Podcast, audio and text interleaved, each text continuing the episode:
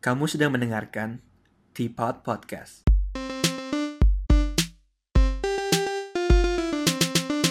Hello, welcome back to Teapot. Balik lagi bersama gue, Feneri Sugianto. Dan hari ini kita bakal ngebahas soal keadaan restoran di saat pandemi ini. Nah, tamu gue yang satu ini, instastory-nya sering banget bikin gue lapar karena dia sering posting soal makanan. Dia pemilik dari Halo Cafe Bandung dan Lulus Bar juga di Bandung. Dia juga senior waktu di Uni kemarin. Mungkin langsung aja, jauh-jauh dari Bandung, Monica Susanto. Gimana kabar, Mon? Boleh sapa dulu pendengar kita nih. Hai, I'm good, I'm good. Ya, stay home aja lah so far. Ya, semuanya work from home. Oh, sekarang semua masih work from home ya? Padahal kemarin udah ada wacana soal new normal gitu, tapi masih masih di rumah tapi? Sebenarnya udah buka sih, tapi ya emang not the same as before ya. Tetap beda dari jam operasional, terus protokol juga ya very strict gitu sekarang. Tapi ya udah buka. Udah hmm. buka. Tapi emang sekarang sama dulu nih keadaannya di Bandung kayak gimana tuh? Parah gak atau? Hmm, Bandung sih parah ya. Kayak kemarin uh, naik lagi kan kasusnya dua ratus kasus positif.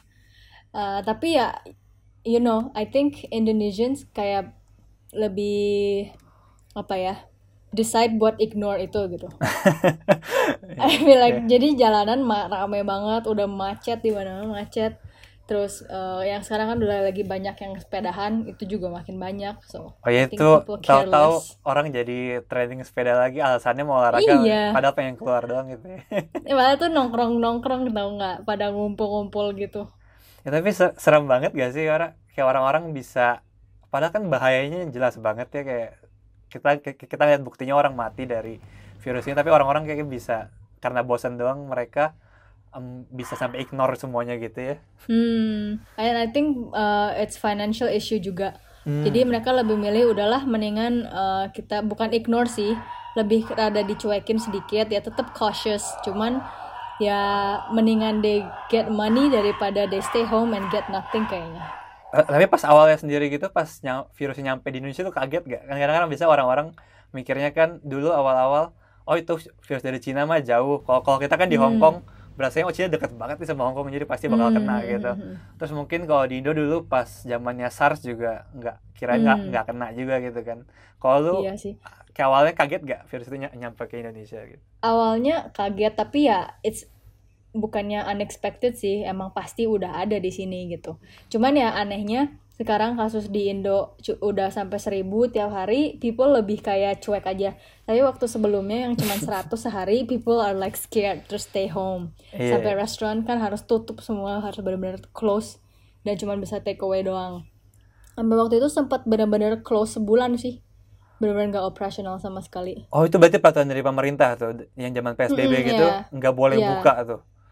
Sama sekali nggak boleh. Oh, tapi kan aneh wow. Sebenarnya harusnya sekarang gitu, kebalik. Tapi ya. Iya oh well. Sih. Kayak kemarin juga banyak meme-nya sering lihat gak sih yang pas case-nya dua semua orang kayak panik banget. Terus pas case pas case-nya ada berapa ribu orang orang sepedaan di depan gitu. Iya orang malah malah santai. You know if you go outside banyak banget yang nggak pakai masker, cuek. Oh ya seriusan. Cuek aja banyak banget. Padahal udah jadi kayak udah nggak gitu kayak ya? Ada pandemi, udah nggak ada pandemi. Mau nah. di di sini kan kalau misalnya ketahuan nggak pakai masker didenda kan dua ratus lima puluh ribu. Ah tapi orang nggak peduli kok, they don't care. Wah hmm. gila banget ya. Tapi kirain walaupun orang keluar masih at least pakai masker cuci tangan gitu, tapi kelihatannya pada don't care aja enggak gitu sih, enggak wah, semua gila, gila. Tapi emang emang lebih banyak yang masih pakai masker, cuman nggak yang hmm, sampai hmm, kayak panik hmm. gimana enggak sih. Oh iya iya nah, tapi kalau lu sendiri ngadepin ini panik nggak awalnya gitu atau panik biasa sih aja? Like uh, what to do gitu, terutama kan about my staff ya kan, a lot of problem with staff, jadi either kita pulangin atau kita P H K. That's a problem with me and beberapa teman yang punya resto, nggak cuma punya resto sih, yang kayak punya pabrik-pabrik tekstil juga sama, mereka bingung, they don't, we don't know what to do. Sampai akhirnya dirumahkan, tapi kan sampai terus hampir dua bulan waktu itu dirumahkan. Jadi bingung juga, nggak ada kepastian dari pemerintah. Jadi ya udah, akhirnya kita make our own decision, ya kita buka, tapi ya take away aja. Jadi seenggaknya kita bisa bayar mereka ya setengah gaji lah dari sebulan itu gitu. Hmm. Seenggaknya lumayan gitu. Kan kasihan juga mereka benar-benar gak ada pemasukan kan. Iya. Itu yang dipikirin terus sama operational cost kayak misalnya listrik apa kan tetap jalan anyway. Jadi mau nggak mau we have to do something supaya ada cash flow gitu. Nah itu yang bikin kemarin sempat bikin bu- bi- uh, bingung sih. Iya iya. Tapi kalau misalnya lebih ke kesehatan lo sama keluarga gitu nggak nggak terlalu panik ya atau gimana? Nggak sih, soalnya kan emang my mom is very strict. Jadi kita dia di oh. rumah aja gitu. okay, Susah okay. banget kemana-mana. Tapi ya emang uh, ada bagusnya juga kita di rumah sebenarnya. Work from home juga sebenarnya dibilang produktif, lumayan produktif sih sebenarnya. Mm-hmm. Cuman ya bosan aja. Cuman yang kesel tuh kayak misalnya sekarang orang-orang sering keluar terus nggak ikutin protokol. Kita-kita yang beneran ngikutin tuh jadi kayak oh we're stuck gitu. Jadi makin lama. Iya iya yang kayak kemarin tuh yang pas di Jakarta McD Sarinah rame itu semua orang langsung kayak mm-hmm. wah gila banget kayak gue udah berbulan-bulan di rumah buat uh, nurunin kurvanya tapi kalian gara-gara M A C ditutup doangnya sampai pada keluar semua iya. gitu. Itu gila malah banget. Jadi makin banyak kan. Terus kita-kita yang di rumah kayak aduh we tried to stay home tapi ya gimana. Iya sih. Yeah. Ah, tadi kayak kan gue udah sempat mention, lu juga udah sempat mention buka restoran itu ya. Mungkin buat yang hmm. belum tahu lu mau ngasih intro sedikit gak buat restorannya nih? Nah, Halo Cafe Bandung sama Blues Bar nih. Sebenarnya Halo Hong Kong Cafe itu ya I get the idea ya waktu kuliah di sana. Jadi kayak emang I like the dim sum, terus I like the dry noodles segala macam. Jadi emang pengen bawa ke Indo. Jadi pas emang pulang uh, dari kecil emang udah kepe- udah kepengen punya restoran sih dari when I was in high school, pengen punya ra- business restaurant. Ya udah akhirnya sama orang tua juga, sama keluarga juga we decide to open a restaurant. Tapi ya yang lebih ke manage-nya gua gitu. Kalau bar itu sebenarnya lucu sih. Waktu itu lagi apa ya? Lagi nyantai aja sama my interior designer sama manajer waktu itu. Terus ada lantai tiga kosong, kayak jemuran gitu, tempat jemuran gede. And we're like, "Hmm, maybe we can use this for something." Waktu itu cuman iseng. Terus tiba-tiba lagi sore-sore kayaknya di sini kalau buat ngebir enak, soalnya adem. Ya udahlah. Akhirnya my dad, ya udah. Why why don't you try build it? Ya udah, that happens. Oh berarti tempatnya sama ya, cuma beda lantai aja. Tempatnya gitu ya? Sama, cuma beda oh, lantai. Uh. Keren banget jadi. Gitu. Jadi ya udah, the bar is like a rooftop bar aja. Iya iya. Restorannya di bawah gitu. Very nice concept sih menurut gue. Hmm. Uh, iya, tapi kalau di zaman pandemi gini kan kita tadi bilang pasti nge- nge- ngefek banget ke semua sektor nih. Mau manufacturing, apalagi restoran juga orang kan mesti keluar buat makan di restoran gitu kan. Uh, ini sengaruh apa nih buat bisnis lu dan uh, lebih ngaruh ke yang bar apa, apa lebih ngaruh ke yang restoran biasa jadinya? Yang ngaruh banget sebenarnya ke ngaruh sih, semua ngaruh. Tapi kalau untungnya buat restoran kan my kind of food masih lebih ke comfort food ya. Jadi yang emang buat makan sehari-hari. Jadi masih oke okay lah, tapi emang jauh dari kayak awal Januari atau tahun lalu jauh banget in terms of income. Hmm. Uh, yang ngaruh banget tuh sebenarnya bar sebenarnya. Kalau restoran masih oke, okay. Soalnya orang juga masih pada makan. Uh, soalnya kita kan apa ya, we we do a very strict health protocol kan. Jadi customer juga bisa dibilang ya they feel oke okay lah, they feel safe juga. Cuman yang susah itu bar. Soalnya sebelum COVID ini kan Lebaran, jadi kita ditutup nih sebulan, bulan puasa kan, tutup hmm. sebulan. Pas udah beres Lebaran kita tetap masih belum boleh buka. Kalau restoran dan mall udah boleh buka, kita bar sama sekali gak boleh. Jadi Uh, apa ya ya bingung sebenarnya, even mau mau bar kecil mau mau klub gede kita benar-benar dibikin repot sih. Jadi kayak kemarin ada inspeksi kesehatan juga harus benar-benar ketat banget. Kalau misalnya oh. menurut mereka ini ini nih belum bisa nih, you haven't meet this criteria, benar-benar nggak boleh buka sebenarnya. Kriterianya kayak gimana tuh? Itu berarti dari Pemprov ya itu ya? Ya benar-benar benar. Jadi mereka kemarin datang terus benar-benar dicek satu-satu kayak simulasi gitu. Tapi ya emang repot, misalnya we need to have steamer buat kayak piring sendok atau nggak sama gelas-gelas yang steamer yang panas itu. Itu yang nah, buat new, gitu, yang, kayak, kayak, yang kayak dishwasher gitu. Eh bukan ya, steamer kayak gimana? Uh, dishwasher bener, oh, dishwasher. Dishwashernya yang yang, uh, yang yang panas itu, oh. dibuat di steril. Nah udah gitu kayak duduknya harus benar-benar jauh-jauhan, live music is not allowed. Terus kasirnya harus ada plastik mikanya segala macam. Wah repot banget, repot.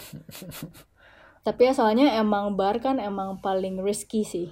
Cause when you drink, sometimes sama temen ya lupa gitu kan. You don't know. Iya sih. Kemarin juga sempet pas second wave di Hong Kong tuh, uh, mm-hmm. mulainya gara-gara dari dari bar juga gitu kayaknya, gara-gara mereka kan nggak pakai oh, iya? nggak pakai masker terus.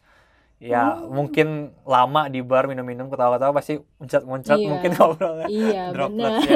Keluar gitu. Exactly. Terus kan yeah. kalau misalnya di bar, it's unlikely kita benar-benar social distance gitu sama yang lain. Iya yeah, iya. Yeah, mau bener, sama bener. Teman juga pasti kan jadi lebih dekat. Dia sebenarnya dibilang kita kesel as bar owner, kesel sih. Kesel. Yeah, tapi ya pasti, we know pasti. It's for the best juga gitu. Jadi yeah. ya ikutin aja lah. Itu berarti benar-benar parah, berarti buat yang bar itu berarti revenue-nya nggak ada sama sekali, itu berarti ber, udah berbulan-bulan nggak ada sama sekali, wow. benar-benar jadi udah berapa ya, kita bar tuh udah benar-benar tutup empat bulan berarti. Waduh. Masuk ke bulan keempat. Wah gila jadi, juga ya udah, kita empat bulan nothing, literally no income. Tapi lu ada ngelakuin sesuatu gak, kayak langkah-langkah apa yang lu lakuin buat at least survive gitu bisnisnya yang Hmm. yang bar ini atau yang Halo Cafe? Ada sih, both bar and restaurant. Awalnya waktu tutup ya mau nggak mau do take away kan. Tapi kalau lebaran kan kita nggak boleh. Jadi udah benar-benar anggap aja udahlah lost for that one month, sama sekali nggak ada kalau buat bar. Kalau buat resto masih ketolongnya waktu itu gue buka frozen dimsum. Jadi oh. semuanya packingan vakum. Nah, itu ketolong banget banget. Justru um, in terms of awareness malah lebih tinggi. Interestingly ya, gitu. Oh iya, oh, oh jadi malah banyak yang beli gitu malah jadi ya? Iya, uh, malah. Oh, jadi in terms of like dari awareness di sosmednya, di mana malah jadi lebih tinggi, uh, interesting sih. Mungkin uh, orang juga kan emang lebih banyak main di sosmed ya waktu during COVID atau P S B B kemarin. Uh, jadi engagementnya kencang banget waktu itu. Kalau bar ya kemarin kita coba bikin takeaway takeaway aja. Bikin takeaway gitu, ta- tapi mungkin kalau bir gitu orang juga bisa beli di supermarket kali gitu ya atau? Soalnya orang kan kali dat- datang ke bar itu pengen cari vibes-nya tapi sebenarnya ya. Iya, nah itu. Yes. Maksudnya I feel like even kita gitu, uh, kita juga kalau misalnya mau beli minum buat minum-minum di rumah kayaknya beda aja gitu rasanya. Iya, iya, iya, bener. Kayak mending di luar kan. Iya, mending ya. Ya ada aja tapi ya sedikit. Jadi kita as bar owners benar-benar lebih ke price war ya jatuhnya. Hmm, iya, iya. Hmm. Ya paling murah-murahnya aja siapa gitu. Iya, iya.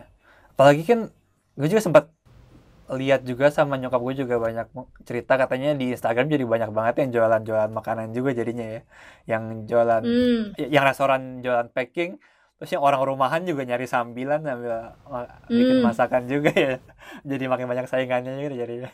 Itu gila banget saingan resto terakhir waktu P S B B gila lah. Kayaknya semua jual makanan. Terus hmm. ya emang ya emang nggak bisa disalahin sih. Itu kayak the only income yang gampang masuknya sebenarnya waktu kemarin. Kalau kalau jual makanan. Jadi ya we share aja sharing. Sharing the pie ya. Iya.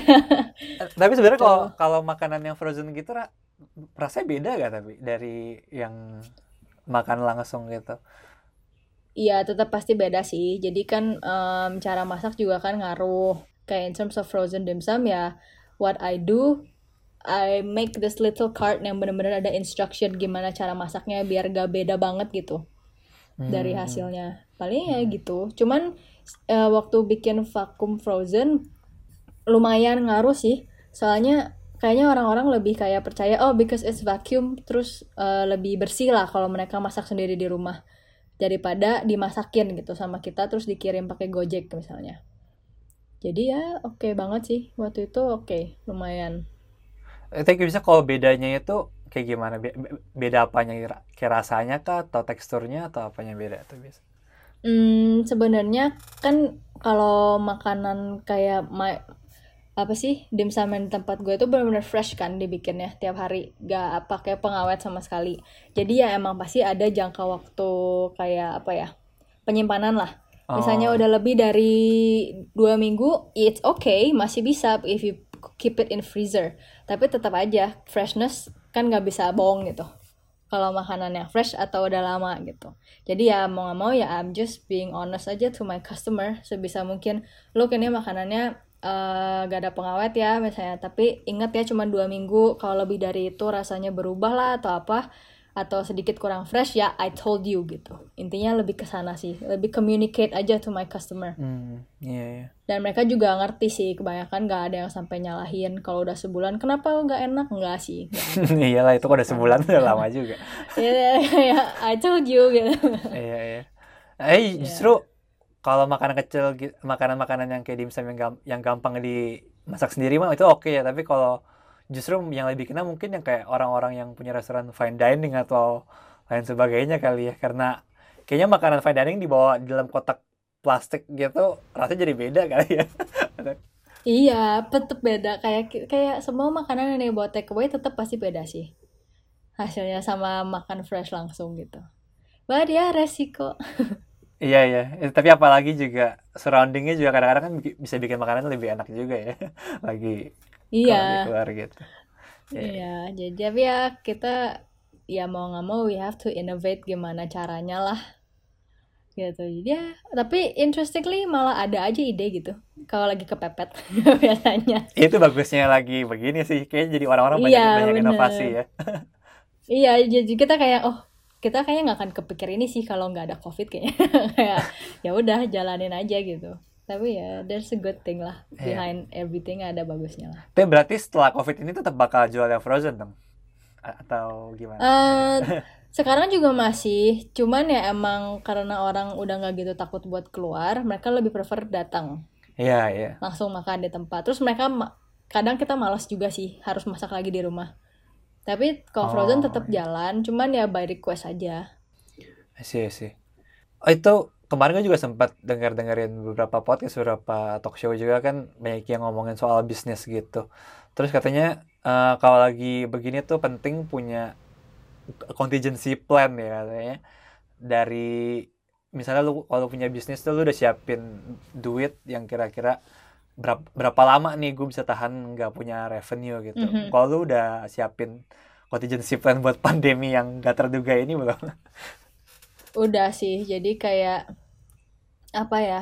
Sebenarnya contingency plan in terms of money ada, tapi lebih kayak in terms of system ya, management system ya. Terus oh. uh, lebih kayak managing apa ya?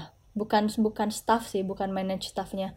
Kayak misalnya timetable staffnya kayak gimana, itu yang penting soalnya kan itu ngaruh ke salary kan. Jadi nggak, untuk sementara ini nggak bisa misalnya ngasih salary full satu bulan kayak sebelum-sebelumnya itu buat hampir semua restoran kayaknya nggak gitu sekarang. Jadi semuanya sistemnya kayak ya per, bayar per hari. Jadi sistem-sistem yang kadang kita pikir udah ini mah nggak usah diganti, jalanin aja, justru itu nggak bisa. Justru itu yang harus dirubah buat nge-minimize cost sebanyak mungkin gitu. Jadi kalau yang timetable gitu maksudnya kayak, kayak digilir gitu ya, yang masuk orangnya ganti-gantian gitu supaya masih bisa di-keep atau gimana? Uh, jadi misalnya kayak sebulan nih, orang ini dapat schedule-nya pokoknya maksimum misalnya dibagi rata lah, dalam sebulan kerja sepuluh hari misalnya gitu. Ya penting dibagi rata, tapi kayak misalnya dulu dalam sehari ada yang kerjanya satu shift tujuh orang misal, sekarang jadi cuma empat atau tiga orang. Tapi ah, mereka yeah, have yeah. to work extra gitu. Tapi sebenarnya mereka gak masalah sih, daripada mereka beneran dirumahin dan gak ada gaji. Iya sih, kayaknya sempat dengar-dengar cerita orang yang di P H K sebenarnya kasihan juga ya, mereka bener-bener gak tahu mau yeah. ngapain. Apalagi katanya yeah, dulu makanya. Pas Uh, pengen pulang kampung P S B B nggak nggak nggak bisa pulang, terus di iya, sini bener. Di sini juga kosan mesti bayar tapi duit nggak dapat, mau bayar pakai apa gitu iya gitu. Serem banget. Iya benar-benar, jadi ya lebih ke harus gimana kita bisa minimize cost as much as possible sih, lebih ke situ. Contingency plan kayak money ya ada, tetap ada, harus ada, harus aja lah ya, ya. Berarti sudah well prepared lah ya. Iya. Eh sekarang kalau udah buka gini udah rame berarti atau atau gimana? Hmm, udah lumayan, tapi emang nggak nggak sama kayak dulu. Tetap orang juga masih pada takut sih. Hmm. Sama kita juga kan benar ngebatas tamu. Misalnya udah mulai sedikit rada penuh ya kita stop dulu. Jadi masuk ke waiting list lah, atau kalau bisa by reservation gitu. Sebenarnya itu juga buat ngejaga biar aman di restonya. Soalnya I also need to take care of my staff kan. Ah, Makanya iya, kalau iya. mereka kena juga kan repot gitu. Wah iya sih, itu emang iya. Emang sebenarnya restorannya sendiri pun juga harus jaga kebersihan buat mereka sendiri juga ya. Karena kalau misalnya satu orang kena aja gitu, apalagi di Indonesia medianya gila ya. Itu repot. My point. Reputasi pasti hancur kalau satu kena, langsung orang pada takut. Bener. Gila, gak sih? Bener, makanya kalau saya kita ah santai-santai aja lah, terus ternyata staffnya kena lah atau ada yang kena, terus terakhir dari mana? Dari Halo Cafe, ah udah ah, bye. Masuk Line Today ya. Masuk Line Today lah. Iya, Line Today, ya semua lah. Yang paling serem mungkin masuk ke broadcastan WhatsApp-WhatsApp biasanya. Waduh, ya. Wah gila itu. Nah itu, iya, iya, gila itu kan gawat itu. Iya, bahkan sebenarnya jaga kebersihan itu insentif buat diri mereka sendiri juga ya sebenarnya, iya nggak ya, sih bukan buat ya. jagain customer tapi buat jagain restoran lu kalian sendiri juga gitu kan ya. Iya, buat jagain mereka juga sebenarnya. Mereka kan kayak they have family at home, jadi a lot of time ya gue pasti kasih tahu ya, remember gue cerewet bukan buat reputasi kita doang, buat lo juga and your family, you know. Yeah. Kayak jadi ya pastilah kadang mereka sesek gitu pakai masker atau face shield, but I'm like, but it's for your own good lah. Iya, yeah, iya. Yeah. Jadi lebih dicerapin ke sana. Kan nggak tahu mereka pulang ketemu siapa, ketemu siapa. Kalau nyebar, pusing. Bener banget sih. Tapi kalau buat jaga kebersihan itu langkah-langkah apa aja tuh yang yang udah lakuin buat restoran supaya uh, hmm. ya, ya lebih aman lah gitu? Yang pasti emang lumayan ketat sih. Kayak misalnya tiap yang datang, ya harus cuci tangan, harus pakai hand sanitizer. Kalau buat my staff harus benar-benar kayak full protection. Jadi pakai masker, pakai face shield, terus pakai sarung, pakai hand glove juga. Uh, terus kalau misalnya tamu udah pada pulang, ya sebisa mungkin meja sama ruangan disemprot lagi disinfektan biar lebih aman gitu. Itu juga berlaku buat kalau misalnya ada Gojek datang. Gojek datang ya mereka harus pakai hand sanitizer dulu lah, terus tunggunya di depan dan segala macam. Jadi emang lumayan strict sih sekarang. Hmm. Terus mejanya kan kalau di Hong Kong kayak disilang-silangin gitu di di tempat lu juga hmm. atau gimana? Eh, disilang-silang juga, tapi kan soalnya my restaurant lebih kayak family restaurant ya. Jadi nggak mungkin bisa kayak satu meja disilangin gitu. Jadi lebih kayak satu meja sebelahnya kosong. Nanti ada ujung ada lagi, kayak yeah. gitulah, lebih di kayak gituin. Terus ada ada itu nggak maksimum number of people per table gitu? Mm, enggak sih, tapi kayak kita lihat um, misalnya acara ada acara gitu ya, lumayan rada banyak orang, kayak kemarin sempat ada kayak birthday party gitu. Kita suggest mereka di lantai dua, ada masih ada. Jadi kayak kita suggest mendingan kalian di satu ruangan, kita ada satu ruangan ini khusus gitu. Mendingan kalian di sana, it's safer. Ah. Okay. Jadi mungkin orang-orang tamu yang datang juga yang lain nggak shock gitu, oh, banyak banget orangnya gitu kan. Iya sih, kayak sekarang kalau lihat orang banyak rasanya resah sendiri gitu ya. Iya, ya kayak parno nggak jelas gitu kan, kayak oh my god takut juga gitu kan. Iya, iya. Ya itu. Eh kalau di Hong Kong dulu kan awalnya empat tuh per, per meja, maksimal empat, terus di space space, terus jadi delapan, terus sempat dua belas. Terus tahu-tahu ke, karena mau tertib balik ke delapan lagi nih. Jadi katanya hari, oh, iya? hari Sabtu ini baru Sabtu ini baru mau diimplement balik ke delapan wow. lagi. Jadi emang lumayan okay, serem okay, sih. Oke okay. oke. Tapi berarti naik lagi dong kasusnya di sana.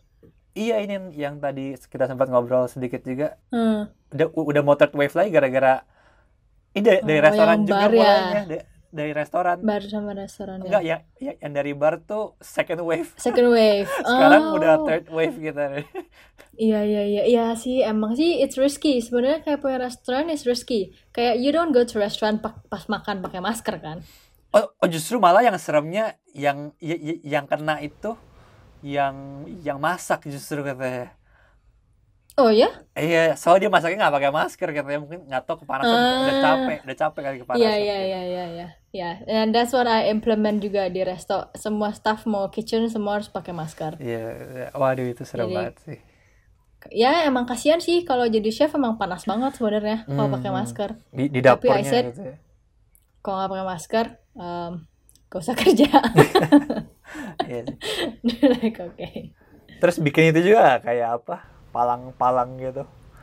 Ma, tadinya udah mau bikin sih, cuman kayak oh my god. Ya baik lagi, my restaurant family restaurant, gak mungkin kan you eat with your family terus Terus banyakan my food kan makanan tengah juga. Oh iya iya. Oh sebenarnya beda sih ya. Di Hong Kong kan meja dempet-dempet ya. Orang bisa makan sama iya.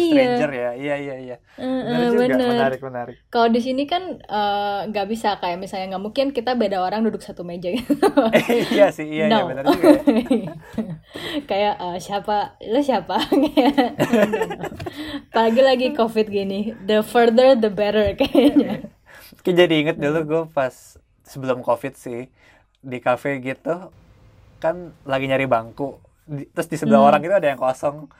Pas memang masuk, kayaknya memang bilang, ya penuh gitu. Terus dengan polosnya gue, gue bilang, lo itu ada bangku kok, kenapa gak ada kesana aja? Padahal sebelahnya orang-orang lain itu gara-gara, gara-gara kebiasaan di Hong Kong. Iya, iya. Bener kan? Waktu gue pulang juga sama. Kayak, sebenarnya nggak apa-apa juga share table. Tapi iya, iya. di sini kan nggak bisa. Gila ini privacy. Even though satu table buat berempat, kalau yang lu sendiri udah nempatin ya, it's my space. Bener-bener. Kayak, no. Yeah. Nah, itu apalagi harus dibatasin sekarang jadi, ya, kapasitasnya makin lagi. dikit. Iya, iya. Makin dikit. Ini begini kira-kira menurut lu kapan nih bakal balik normal lagi nih?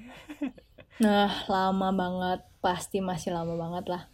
Cuman jadi, uh, kalau ya bahas-bahas sama teman yang punya resto juga, ya mau gak mau kita harus tetap be positive. Soalnya mau gimana juga kita harus tetap nyemangatin para staff ya.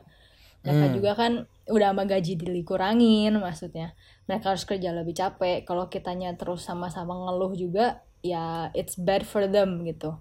Hmm. Ya sebisa mungkin sih kayak sekarang kalau bisnis resto ya harus inovasi pasti. Terus yang penting kayaknya harus engage sama customer lebih sering sih. Engage sama? Gitu.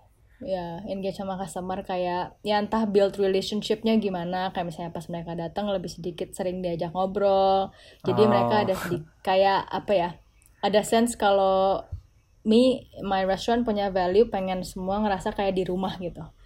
Jadi kayak oh. mereka nyaman aja untuk datang yeah. gitu. Jadi lebih ke situ sih. Dengan hmm. engaging sama customer sebenarnya sebenarnya responnya oke okay, gitu. Mereka jadi misalnya adalah kasarnya customer yang bilang ah udah nggak tahu nih mau kemana today, udahlah ke Halo aja. Misal something like that. Ah oke okay, oke. Okay, which is ya yeah, it, it, it's something interesting juga yang we found gitu. Jadi ya udah kita harus positif aja mau gimana lagi kasarnya. Iya sih. Tapi menurut lu bakal bisa balik ke normal kayak dulu lagi nggak atau kayaknya some things are here to stay gitu. Kalau di Indo, I feel like bisa balik lagi ke normal. Cause the mindset of the people udah lebih gak peduli. Bener uh, loh. Oke. Okay. Yeah, yeah. Ya, I feel I feel like kayak gitu, tau nggak?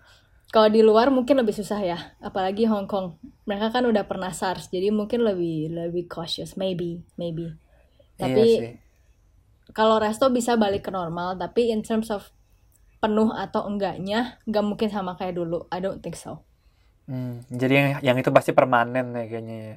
Yeah, I feel like on, for the next year lah at least gitu. Orang masih pasti ada takutnya. Terus yeah. kayak the way we handle things kayak ya sekarang pakai masker lah, pakai ada hand sanitizer dan lain-lain. I think that will stay for the long run. Yeah, for the long run. Pasti. Bahkan sampai kalau ada udah vaksin juga. Apakah masih begitu atau gimana kira-kira menurut? Bisa jadi, mungkin malah jadi kebiasaan kita, you know. Pakai masker. Kalau nggak gitu. ada, um, kalau nggak pakai atau misalnya nggak ada ya, nggak ada hand sanitizer atau nggak benar-benar di hygiene, malah mungkin jadi bring minus point ya, mungkin kalau buat ah. business restaurants. Iya. Jadi iya. ya um, pasti kita terapin terus lah, soalnya kita kan nggak tahu. Kita nggak pernah tahu customer dari mana, even Gojek misalnya kita nggak tahu mereka habis dari mana gitu. Yeah. It will stay for the long run. Cuman kalau habit buat customer misalnya balik lagi makan keluar dan lain-lain, pasti bentar lagi juga balik lagi sih. Udah pada capek di rumah ya, pada enak ya. Iya, yeah, even for bar, udah mulai pada nanya kenapa belum buka, kenapa belum buka, like. Kita sih mau buka, cuman belum boleh buka. Ntar di razia disuruh push up ya sama. Iya, benar-benar. Iya, benar. Tapi ya sekarang, uh, tapi baru udah mulai boleh buka sih. Oh, tapi udah, ya udah boleh boleh buka tuh. Udah sedikit-sedikit. Jadi yang misalnya udah dicek, oke okay nih kamu boleh buka, tapi ya rules rules tetap rules kayak harus tutup jam sembilan. Ya mau nggak mau, we oh. close at nine. Oke. Okay. Bakal dirazia gitu tapi ya? Pernah dirazia gitu? Ada kayak random sidak razia gitu pernah pernah kena gitu? Belum ada sih beritanya. Soalnya emang belum pada buka kan. Sampai oh, baru-baru okay, ini okay. baru ada yang buka. Jadi emang belum pada berani. Cuman kan emang udah ada apa sih warning kalau misalnya lo open before we do inspection. Terus misalnya belum benar-benar dikasih kelonggaran, ketahuan, ya bisa-bisa diambil izinnya. Oh wow. Izin restorannya. Izin restorannya. Gitu. Berarti kan? Udah nggak boleh buka sama sekali. Oke oke oke oke. Tegas sih nggak berarti itu ya? Kita nurut, kita nurut. Iya iya. Iya iya. Ada bagusnya juga. For that part bagus lah, ada tegasnya. Jeleknya, ya udah kita nggak ada revenue. Iya. Gimana? Ya kan tadi gue bilang sempat uh, lihat di Instagramnya Ridwan Kamil, dia sering ngepost apa figures figures data gitu. Kayak penanganannya lumayan oke okay sih kata katanya orang sih. Jawa Barat salah satu walaupun yang kenanya lumayan parah karena ada ke Jakarta ya, Jabodetabek kan. Tapi penanganannya lumayan oke okay, gitu gitu. Ya lumayan sih emang emang government-nya lumayan rada strict ya.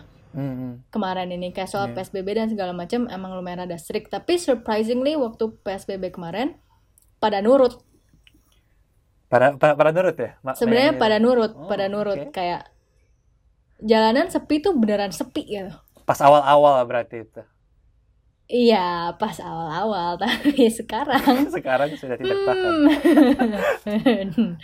No, udah rame, semua udah rame. Iya, yeah, gila banget sih. Oh, tapi dulu gue sempet uh, lihat di Indo kan ada orang yang di rumah sakit disuruh pakai masker tuh, terus dia malah pilih berantem gitu kan sama orang yang disuruh pakai masker, padahal padahal berantem lebih lebih capek gitu dibanding pakai masker. Iya, iya bener. Ah banyak lah kejadiannya, soalnya emang banyak apa ya, bukan kontroversi apa ya, nggak tau lah, ini lebih kayak banyak rumor lah, let's say rumor ya, kayak misalnya katanya rumah sakit, misalnya ada yang sakit COVID dikasih masker, dikasih A P D dan lain-lain, sebenarnya in the end we have to pay. Oh beneran ya? Oh oke. Okay. Iya harus bayarnya itu. Rada mahal juga, soalnya hmm. uh, katanya beberapa barang-barang yang dijadikan donasi beberapa tuh disalahgunakan. So dijual lagi sama rumah sakitnya. Jadi a lot of people yang sakit kayak ya kita udah udah mah nggak punya uang, misalnya orang yang punya ya. Kita udah nggak punya uang, kita sakit terus harus bayar dengan harga mahal, misalnya masker sampai berapa ratus ribu misalnya. Ya pasti mereka prefer nggak pakai lah. Mm-hmm. Kayak gitu. Tadi mak- maksud gue ada orang yang diingetin suruh pakai masker. Terus dianya milih berantem dibanding pakai masker yang dia, dia ada bawa. Iya, yeah, iya. Yeah. Nah, tapi gue pengen nanyanya sih, kalau di restoran lu nih, lu, lu udah meeting atau punya langkah preventif gak buat orang-orang yang misalnya disuruh jaga jarak, gak mau jaga jarak gitu atau gimana gitu? Yang susah diajak kooperatif ya gitu. Ada sih sebenarnya, tapi uh, gimana ya? Kayak kita gak bisa apa-apa sebenarnya. Kita lebih kayak kita ngingetin as a staff, tolong pakai masker misalnya, atau misalnya mereka rada rada panas misalnya, nggak boleh masuk.